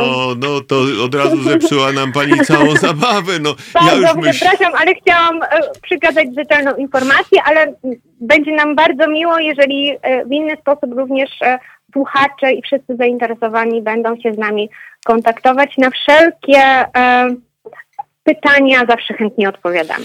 Jeszcze raz bardzo serdecznie Pani dziękuję. Wracamy do rozmowy z Panem e, doktorem Markiem Kirejczykiem, dziękuję ponieważ bardzo. dziękuję serdecznie, e, ponieważ Pan e, tutaj jest kilka pytań, które są bezpośrednio do Pana. Panie doktorze, mam nadzieję, że się słyszymy. Słyszymy. I pytanie tutaj od Pana Mariusza. Jaka jest różnica między promieniowaniem wewnątrz reaktora i w jego otoczeniu? Znowu tak troszeczkę upraszczając, jak mamy reaktor, pewnym sensie on jest złożony z kolejnych, e, powiedzmy, warstw stref. E, rdzeń reaktora, jakby ten, to jest ten obszar, gdzie zachodzi rozszczepienie, e, gdzie produkowane jest to ciepło, które potem można ewentualnie wykorzystać. Przepraszam, uzupełnię rozszczepienie jąder uranu, bo to inaczej nie wiadomo o co chodzi, tak, czyli tego, tego paliwa. Tak. Paliwa jądrowego, tak. Oczywiście rdzeń, znaczy ten obszar, gdzie mamy paliwo, jest otoczony e, różnego rodzaju materiałami, także pochłaniającymi promieniowanie. Potem, przynajmniej w przypadku reaktora Maria, e, cała ta część jest zanurzona w basenie z wodą. E, I w tym momencie, gdy mówiłem o powstawaniu promieniowania Czerenkowa, to jest, jest, to powstaje to właśnie w wodzie otaczającej rdzeń reaktora. No to w takim razie... Dalej mamy no oczywiście właśnie. basen, też ma, swoje, też ma swoje ściany. W związku z tym, jak się wchodzi na halę, to tak naprawdę na hali poziom promieniowania, yy, przynajmniej po cudzysłów dobrej stronie yy, osłony, w zasadzie poziomu promieniowania tła nie przekracza. E, Panie doktorze, przy okazji przypomniała mi się taka historyjka. Wiele, wiele lat temu byłem w niemieckiej elektrowni jądrowej. No i pani, i pani, która, przepraszam, bo strasznie pan dmucha w mikrofon. Jakby panu się udało to uniknąć tego, bo my to słyszymy. E, I pani, która mnie oprowadzała po, po, tym, po tej elektrowni, wprowadziła mnie do hali reaktora. Ja tam filmowałem. Pani, w pewnym momencie mm, pani mówi, czy pana tu nic nie dziwi? No rozglądam się, no nic, no co ma mnie dziwić? Wie pan, bo większość gości to jest zdziwiona, że tu się nic nie dzieje. No, Pytam, a co się ma dziać? No właśnie, wszyscy się dziwią, dlaczego się nic nie dzieje. No w reaktorze, w elektrowni, no nic się nie dzieje, bo się nic nie ma prawa dziać. E, To wszystko pracuje, e, gdzieś tam daleko w sterowni siedzą ludzie i, i pilnują, czy wszystko jest w porządku. A w środku, no tam się nic nie dzieje i, i tyle. Dokładnie tak. No i dlatego więcej- pytałem pana, czy, czy pana goście w Świerku są zdziwieni, jak wchodzą do reaktora i, i, i patrzą, no dobrze, ale tam nic nie ma. Staramy się tak pokazywać reaktor, aby Żeby się coś działo. czymś ich zać. Nie, może nie to, że, żeby coś się działo, bo to takiej władzy szczęśliwie nie mamy, ale cały czas, cały czas opowiadamy o różnych elementach. E, pokazujemy chociażby detektory, które, które mamy w hali reaktora, które mierzą cały czas poziom promieniowania. Komory gorące. Pokazujemy komory gorące, dokładnie, czyli miejsca, gdzie przeładowywane są materiały radioaktywne produkowane w naszym reaktorze. Pokazujemy części, które tam są, pokazujemy chociażby, chociażby elementy paliwowe, które, które czekają na, na włożenie. To y, panie doktorze, Także to mamy, jeszcze... mamy co opowiadać. A, nie, opowiadać tak, ja raczej no właśnie tworzymy, nazwijmy to w cudzysłowie widowisko, y, no właśnie na potrzeby tych widzów. To teraz dwa pytania dodatkowe. Elektrownia jądrowa w Polsce, tak czy nie? Ja absolutnie tak. Ja, no i to jest właśnie dobra odpowiedź. Mam nadzieję, że nasz y, widz również będzie zadowolony. Y, Za chwileczkę do pana wrócę. Mamy już połączenie z panem doktorem Markiem Pawłowskim. Dzień dobry panie doktorze, dzień dobry Marku. Dzień dobry panie redaktorze, dzień dobry Wiktorze, dzień dobry państwu. E, Proszę Państwa, no ja tak, przepraszam, do niektórych się zwracam, y, y, naszych gości telefonicznych, gości familiarnie, ale proszę wybaczyć, proszę Państwa, no akurat w tej dziedzinie mam przyjemność współpracować z kolegami od lat, no bardzo dużo, od 40 paru. Rozmawiamy sobie jak fizyk z fizykiem. Tak, jak prawda? ja fizyk, Od fizyk. kilkunastu lat. Dokładnie, tak. E, Dobrze, to w takim razie może warto powiedzieć, a co Państwo takiego ciekawego robią? Albo inaczej, co powstaje w Świerku? Czym zajmują się specjaliści z Narodowego Centrum Badań Jądrowych? No pewnie coś robią, urządzenia, coś, co gdzieś trzeba sprzedać. E, Przede wszystkim od e, no, po- ponad półtorej godziny opowiadają e, goście o promieniowaniu i nie pojawił się w tym wszystkim chyba bardzo ważny wątek, to znaczy radiofarmaceutyki.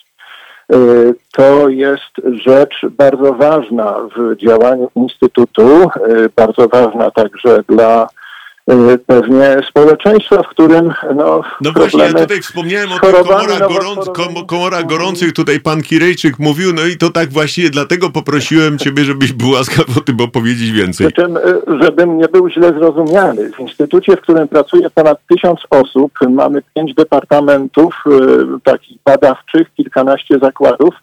Y, Spektrum y, działalności naprawdę jest ogromne, od y, badania początków wszechświata po y, badanie struktury materii na bardzo, na najniższym, najbardziej elementarnym poziomie. A w tym się właśnie pośrodku- specjalizuje pani doktor Deja, która przed chwileczką z nami Również, rozmawiała. Również. Natomiast gdzieś tam po środku y, jest y, no, to, co dla zwykłego Kowalskiego chyba jest najważniejsze. Jeśli chodzi o naszą działalność, no to jest to produkcja radiofarmaceutyków i chyba trzeba wyjaśnić niektórym słuchaczom, o co w ogóle chodzi, prawda?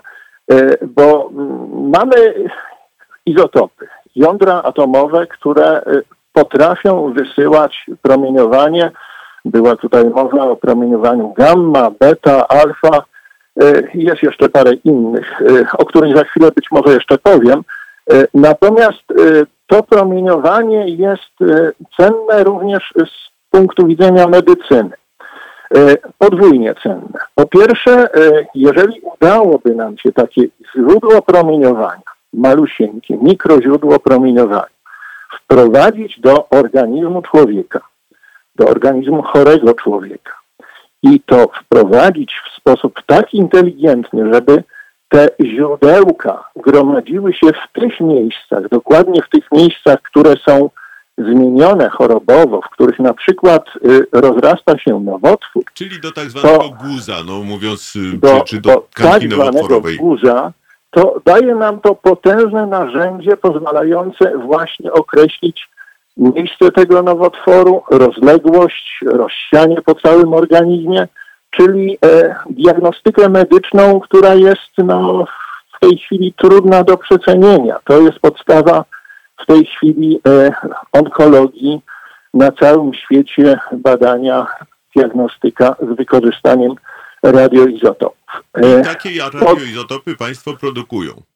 I nie tylko tak. Ale przepraszam, ja muszę tutaj przerwać, bo dwie e, rzeczy. Po pierwsze, muszę przy, y, przypomnieć, że teraz małpa halo.radio, a druga rzecz, która jest dużo ważniejsza, normalnie powinniśmy w tej chwili skończyć program, dlatego, że jest czas na dezynfekcję całości, spryskiwanie, tam czyszczenie i tak dalej. Ale ponieważ zaraz po tym programie jest powtórka audycji, wobec tego dostaliśmy zgodę na przedłużenie i dlatego możemy spokojnie kontynuować rozmowę z panem doktorem Pawłowskim.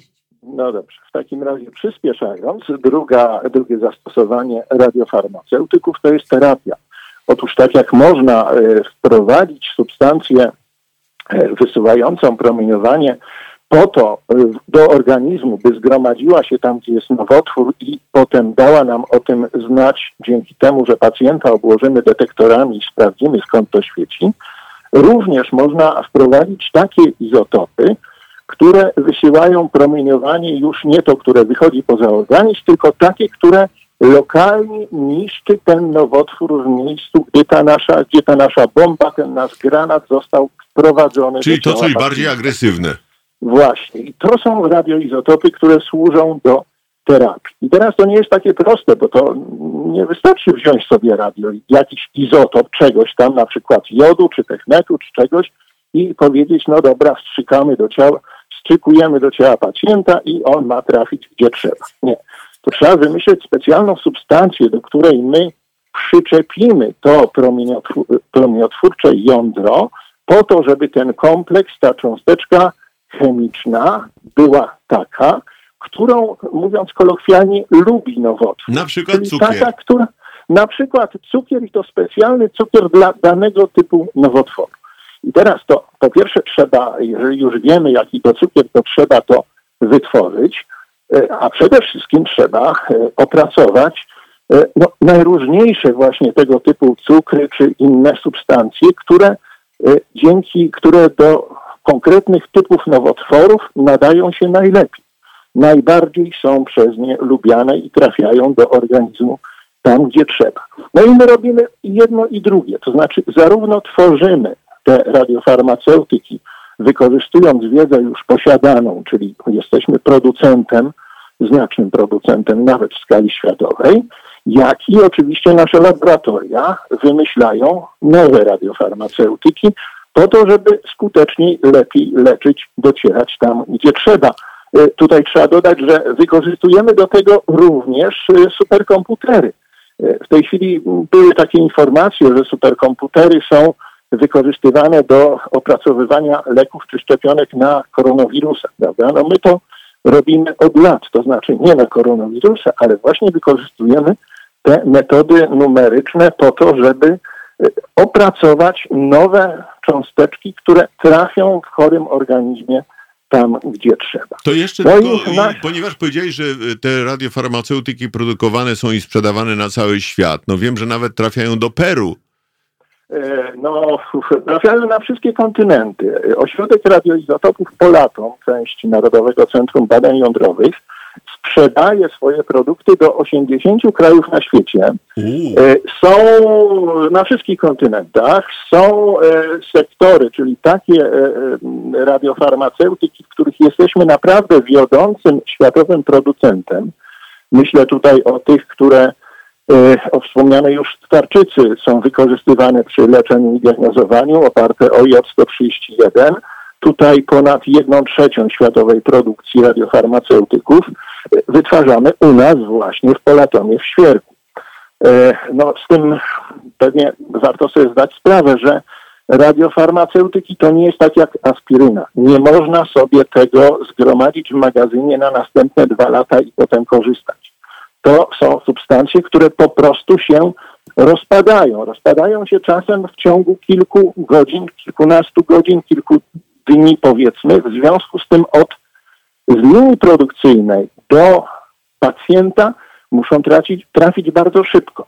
I my, żeby dostarczyć te produkty do mm, pacjentów na całym świecie, no do tej pory wykorzystywaliśmy w dużej części y, loty rejsowe samolotów. No, znowu wracamy do sytuacji aktualnej, czego no, nie tak. chciałem bardzo, ale, ale to tak jest, że w tej chwili jest to troszeczkę utrudnione. Nasi specjaliści od logistyki starają się sobie z tym poradzić i jak rozumiem z pewnymi sukcesami, ale, ale jest to e, dodatkowe dodatkowe utrudnienie związane z aktualną sytuacją. Ale ja jeszcze no. chcę przypomnieć tylko, bo skupiliśmy się na radiofarmaceutykach. Mam nadzieję, że pan doktor Kirejczyk też się w to zechce włączyć, bo przecież w Świerku powstają również inne urządzenia, na przykład dla, y, dla, dla CERN-u, czyli dla Europejskiego Ośrodka Badawczego pod Genewą.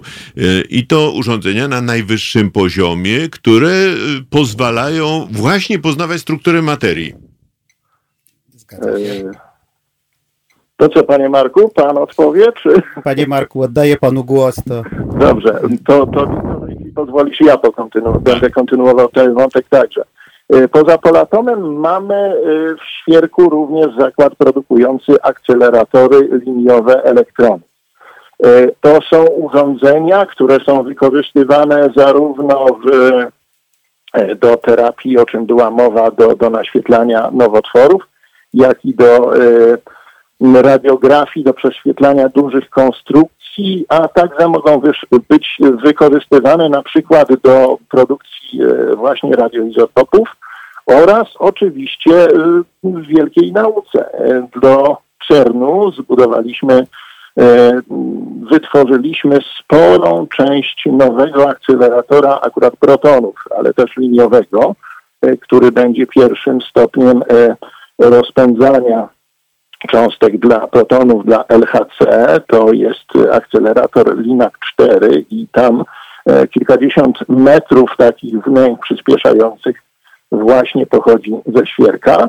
E, no ale korzystając z naszych kompetencji jako producenta e, akceleratorów, jednego z nielicznych na świecie, bo tylko kilka firm to robi, no właśnie produkujemy, opracowujemy w tej chwili akceleratory dla medycyny, które pozwolą na przykład y, naświetlać guzy y, zaraz po wykonaniu operacji, czyli po tym, gdy chirurg otworzy ciało chorego, wytnie y, to zmienione chorobowo miejsce, czyli wytnie nowotwór, no i tam zwykle zostaje jeszcze troszkę komórek nowotworowych, które powinno się jakoś usunąć, nie niszcząc zbyt mocno ciała pacjenta i właśnie w to miejsce można wprowadzić akcelerator strzelający elektronami, które mają zasięg kilku centymetrów w, w tkance chorego i skutecznie są w stanie niszczyć e, pozostałości. To ja e, powiem, że właściwie to, jak ważne to jest to, co w tej chwili powiedział pan doktor Pawłowski, to mogą ocenić tylko ci, którzy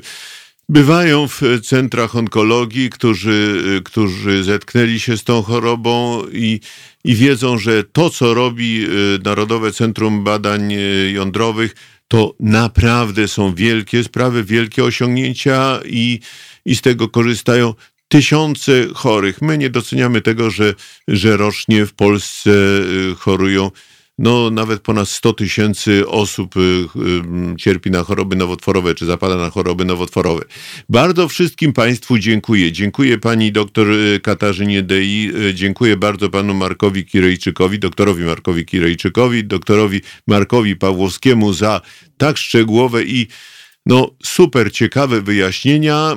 E, państwa oczywiście zapraszam za tydzień e, na kolejne programy. Zapowiadam również, że w niedługiej przyszłości Będziemy mówili o energetyce jądrowej, e, bo tutaj padło sporo pytań na temat tych elektrowni jądrowych, no ale w tym programie już nie było możliwości odpowiedzenia na to. E, dziękuję serdecznie. Przypominam tylko, że można do nas nadal pisać na teraz małpa.halo.radio, e, że numer telefonu to 22 39 059 22 i przypominam również, że Radio Obywatelskie żyje tylko dzięki swoim słuchaczom.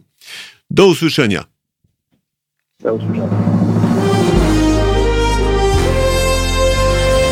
To proste. Żeby robić medium prawdziwie obywatelskie, potrzebujemy Państwa stałego wsparcia finansowego. Szczegóły na naszej stronie www.halo.radio, w mobilnej aplikacji na Androida i iOS-a oraz na koncie Fundacji Obywatelskiej w serwisie www.patronite.pl. Naszym darczyniom i darczyńcom serdecznie dziękujemy www.halo.radio. Słuchaj na żywo, a potem z podcastów.